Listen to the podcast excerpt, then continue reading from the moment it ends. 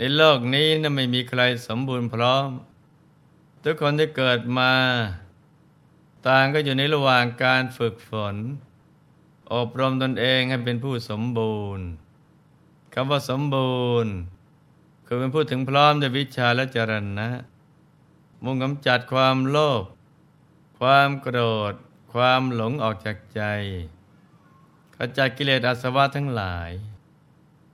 ทำสังยชน์เบื้องตามเบื้องสูงให้หมดสิ้นไป ได้เข้าถึงกายธรรมรหัสเป็นพระอรหันต์หยุดการเวียนว่ายแต่เกิด ไปเสวยเอกันตบรมสุขในอายตนะนิพพาน เพราะฉะนั้นในระหว่างการเวียนว่ายแต่เกิด ก็ต้องสั่งสมบุญบารมีติดตัวไปด้วยทุกครั้ง ต้องฝึกฝนอบรมตนเอง ทั้งกายวาจาใจ และกำมันนำทานรักษาศีล เจริญภาวนาควบคู่กันไปเพื่อจะได้เป็นผู้สมบูรณ์พร้อมในทุกด้าน เป็นต้นบุญต้นแบบให้กับชาวโลก และสรรพสัตว์ทั้งหลายกันนะจ๊ะ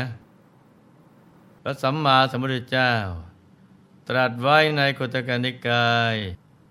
เอกานิบาตว่า ผู้มีปัญญาเพียงดังแผ่นดิน ย่อมไม่พูดเหลวไหลเพราะปราลบตนเองหรือคนอื่นผู้นั้นย่อมได้รับการบูชา จากมหาชนในท่ามกลางชุมชน แม้ภายหลังเขาย่อมไปสู่สุคติ การจะไม่เป็นคนพูดจาเลาะแหละ หรือเพ้อเจ้อไร้สาระนั้นพูดจาปลาใสเรื่องใด ก็ต้องพิจารณาไตรตรองด้วยสติปัญญา ให้รอบคอบเสียก่อน นอกจากจะไม่พูดให้ร้อนเขาร้อนเราแล้วก็ได้เกิดประโยชน์ทั้งต่อผู้พูด และผู้ฟังอีกด้วย การกล่าวถ้อยคำสัตย์จริง ไม่โกหกหลอกลวง อาจถูกใจบางคน ไม่ถูกใจบางคน ซึ่งก็ถือว่า เป็นเรื่องธรรมดา ที่การพูดจาถูกใจทุกคนนั้น เป็นไม่ได้ยาก แต่ขอให้พูดถูกทำนองคลองทำเอาไว้เอาความถูกต้องดีงามเป็นหลัก ไม่มีอคติ ความลำเอียงหัวใจปักมั่นอยู่กับความถูกต้อง มากกว่าถูกใจ แม้บางครั้งอาจมีผู้ไม่เห็นด้วยบ้าง ก็อย่าท้อแท้ใจ อย่างน้อยเราก็ไม่แหนงใจตัวเอง ให้ภูมิใจที่ไม่พูดโกหกเพราะอคติความลำเอียง แล้วเราก็จะมีความองอาจในทุกหนทุกแห่ง แต่ในโลกปัจจุบันนี้ มีผู้คนมากมายที่กล้าพูดเท็จเพราะเห็นแก่ลาบสการะ ยอมพูดโกหกเพราะกลัวตาย เมื่อคิดจะพูดเท็จ ก็มักอ้างว่าเป็นเพราะความจำเป็นบีบบังคับ จึงต้องพูดเช่นนั้นเพื่อตัวรอด โดยไม่ได้คำหนึ่งทั้งความเดือดร้อน และจิตใจของผู้อื่นเลยว่าจะเป็นอย่างไร เหมือนดังเรื่องของพระเตมียกุมมาร ที่ถูกพวกโหราจารย์ ใส่ความเท็จว่าเป็นคนกาลกินี หากปล่อยไว้นานก็จะนำความพินาศ มาสู่แว่นแคว้นจำเป็นจะต้องนำไปฝังทั้งเป็นที่ป่าช้าผีดิบ ซึ่งเราจะมารับฟังกันต่อจากเมื่อวานนี้นะจ๊ะ ครั้งที่แล้วหลวงพ่อได้เล่าถึงว่าเมื่อพระราชาทรงไต่ถามพวกโหราจารย์ว่า พระโอรสของพระองค์ เป็นผู้มีบุญมาเกิด หรือเป็นใครกันแน่ทำไมสิ่งที่พวกโหราจารย์เคยทำนายไว้ว่า จะได้ครองความเป็นใหญ่ในแผ่นดิน แต่เหตุการณ์กลับตลปัดว่า พระโอรสเป็นคนง่อยเปรี้ย เป็นใบ ไม่สามารถช่วยเหลือพระองค์เองได้พวกโหราจารย์ทั้งหลายต่างก็อับจนมัญญา ไม่รู้ว่าจะแก้ตัวอย่างไร เพราะในบุพนิมิตของพระกุมมาร ได้บอกชัดเจนว่า คือผู้มีบุญมาเกิด แต่ว่าเมื่อไม่ตรงตามที่ทำนาย จึงได้แต่ก้มหน้านิ่ง ไม่กล้าพูดจาอะไร เพราะรู้ว่าถ้าพูดจาให้ราคายเคือง คงต้องถูกนำไปตัดศีรษะเป็นแน่พระราชาทรงถามรุกหนักมากขึ้น ด้วยความกลัวต่อมรณะภัยที่อยู่เบื้องหน้าโหราจารย์คนหนึ่งจึงได้กล่าวขึ้นว่า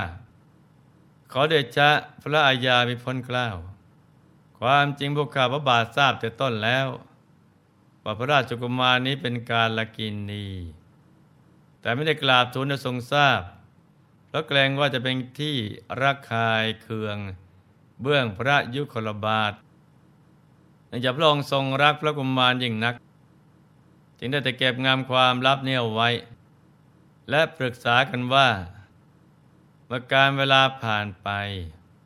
โดยเดชะพระบารมีของมหาราชเจ้า อาจทำให้ดวงอภรักษ์ของพระกุมารกลายไปเป็นผู้มีบุญยลักษณะนำความเจริญมาสู่แว่นแคว้นของพระองค์ก็เป็นได้ ตอนนี้ก็ได้พิสูจน์แล้วว่า ความเป็นกาลกินีของพระกุมาร ไม่สามารถแก้ไขได้เลยพระเจ้าค่ะ จากนั้นก็ได้สรรหาเหตุผลต่างๆ มาสนับสนุนคำพูดของตนที่ทำนายว่าพระกุมารเป็นกาลกินี ดูนะจ๊ะเพราะความกลัว ไม่ว่าจะกลัวในรูปแบบใดก็ตาม ย่อมไม่เหตุให้คนเราทำความผิดซ้ำซ้อนได้ทุกอย่าง แม้จะต้องเสียสัจจาก็ตามโหราจารย์ก็เช่นกัน แม้ในตอนแรกจะยังคงยืนยัน ในคำพยากรณ์ของตน แต่ครั้นเหตุการณ์ขับขันเข้า ก็เกรงว่าพวกตนจะต้องถูกพระราชอาญาจึงจงใจกล่าวเท็จต่อพระราชา ทั้งนั้นที่รู้ ซึ่งนอกจากจะถือว่าเสียสัจจะต่อตนเองแล้ว ยังแสดงให้เห็นถึงความเห็นแก่ตัวไร้มนุษยธรรม และที่สำคัญจะเป็นการทำบาปกรรมหนัก ซึ่งเขาไม่แคล้วที่จะต้องพลัดไปสู่อบาย ฝ่ายพวกโหราจารย์ด้วยกัน ฟังแล้วก็นิ่งเงียบไปตามๆกันเราไม่มีใครคาดคิดมาก่อนว่า โหราจารย์ท่านนี้นะจะกล้ากราบทูล ในสิ่งที่พวกโหราจารย์ด้วยกัน แม้ความคิดกันยังไม่กล้าคิดเลย แต่โหราจารย์ท่านนี้กลับกล้าพูดเท็จ ทั้งๆทที่ไม่เป็นความจริงเลยฝ่ายพระราชาทรงตรองดูก็เห็นว่ามีเหตุผลอยู่ พระองค์ยังทรงคล้อยตามคำของโหราจารย์ท่านนั้น แล้วตรัสถามว่า เมื่อลูกเราเป็นกาลกินนีเช่นนี้ แล้วจะทำอย่างไรต่อไปแล้ว จงแนะนำต่อเธอท่านอาจารย์ โหราจารย์เห็นว่า พระราชาทรงหลงเชื่อถือ ถ้อยคำของตนจริง ๆ จึงนำหลีขึ้นในใจว่า พวกเราเกือบจะเอาชีวิตไม่รอด เพราะอาศัยพระราชกุมารนี่แหละ เป็นต้นเหตุสำคัญ หากไม่มีพระกุมารเสียแล้ว พวกเราคงไม่ต้องประสบกับความลำบากใจเช่นนี้โหราจารย์นั้น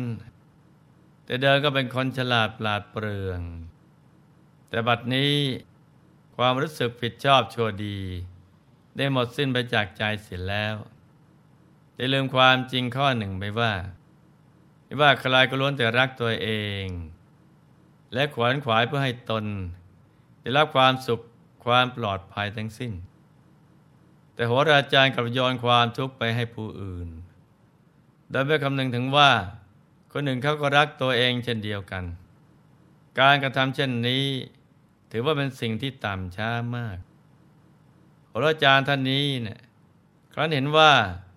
การทูลตอบนอกตำรากลับได้ผลอย่างไม่น่าเชื่อ ก็เลยยกเมฆทูลแนะนำเรื่องชั่วร้ายต่อไปว่าข้าแต่พระองค์ทรงพระอิสริยยศถ้าพระองค์ยังทรงเลี้ยงพระกุมารผู้เป็นกาลกินีไว้ ภายใต้ร่มสเสวตฉัตรต่อไปไม่ช้าแผ่นดินนี้ก็จะเกิดอาเพศ อันตรายอย่างใหญ่หลวง จะมาเกิดขึ้นกับพระองค์เอง ระราชบัลลังก์จะล่มสลาย และแม้แต่พระชนชีพของพระอัครเมสีก็จะสิ้นไป และข้าพระบาทจำต้องขอพระราชทานบรโอกาส กราบทูลแด่พระองค์อีกว่า อาเพศทั้งสามประการนี้ จะต้องเกิดขึ้นอย่างแน่นอน ฉะนั้นน่ะหากพระองค์ยังทรงลังเลพระไทยไปทรงเรียกคนจัดพระราชกุมารเสียโดยเร็ว ก็จะไม่ทันการเป็นเจ้าค่ะ พระเจ้ากาสิกราช ทรงเชื่อสนิทพระไทยว่า จะต้องเป็นไปตามคำของโหราจารย์ทุกอย่าง แต่ครั้นจะทรงตัดสินพระไทยรับสั่งให้กำจัดพระบริษัทโดยพลันก็คงไม่ได้ เพราะยังมีพระนางจันทาเทวีผู้เป็นพระมารดา ซึ่งมีสิทธิ์ในพระราชโอรสเสมอกันอยู่ โหราจารย์ยังกราบทูลต่อไปว่า ขอเดชะข้าพบาทเห็นด้วยกล้าวว่าพระองค์จะทรงรีรออยู่เลยโปรดสั่งให้นำพระเตมียกุมารผู้เป็นกาลกินี ขึ้นบรรทมบนรถเทียมด้วยม้าอัปมงคล มอบหมายสารถีขับรถอัปมงคลนั้น ออกไปทางด้านประตูทิศตะวันตก แล้วนำพระกุมารไปฝังทั้งเป็น ในสถานที่อันเป็นอัปมงคล คือป่าช้าผีดิบนอกเมือง หากสำเร็จสำเร็จ สวัสดิมงคลทั้งปวงก็จะบังเกิดขึ้นกับพระองค์ แม้พยันตรายทั้งปวงก็จะเกิดขึ้นกับพระสเวตฉัตรและพระเมเหสี ก็จะอันตรธานสิ้นไปพระเจ้าค่ะครั้นพระราชาได้ทรงสดับเช่นนั้น ก็ทรงสะเทือนพระไทยอยู่ไม่น้อย ราะหากทรงตัดสินเช่นนั้น ก็เท่ากับว่าพระองค์ทรงยอมไปเข้าฆ่าพระโอรสของพระองค์เอง ซึ่งมันจะวิสัยของผู้เป็นบิดาจะพึงกระทำต่อบุตร แต่ครั้นทรงนำเรศถึงพยันตรายที่เกิดขึ้นกับบ้านเมือง ก็ทรงหวาดผวายิ่งนัก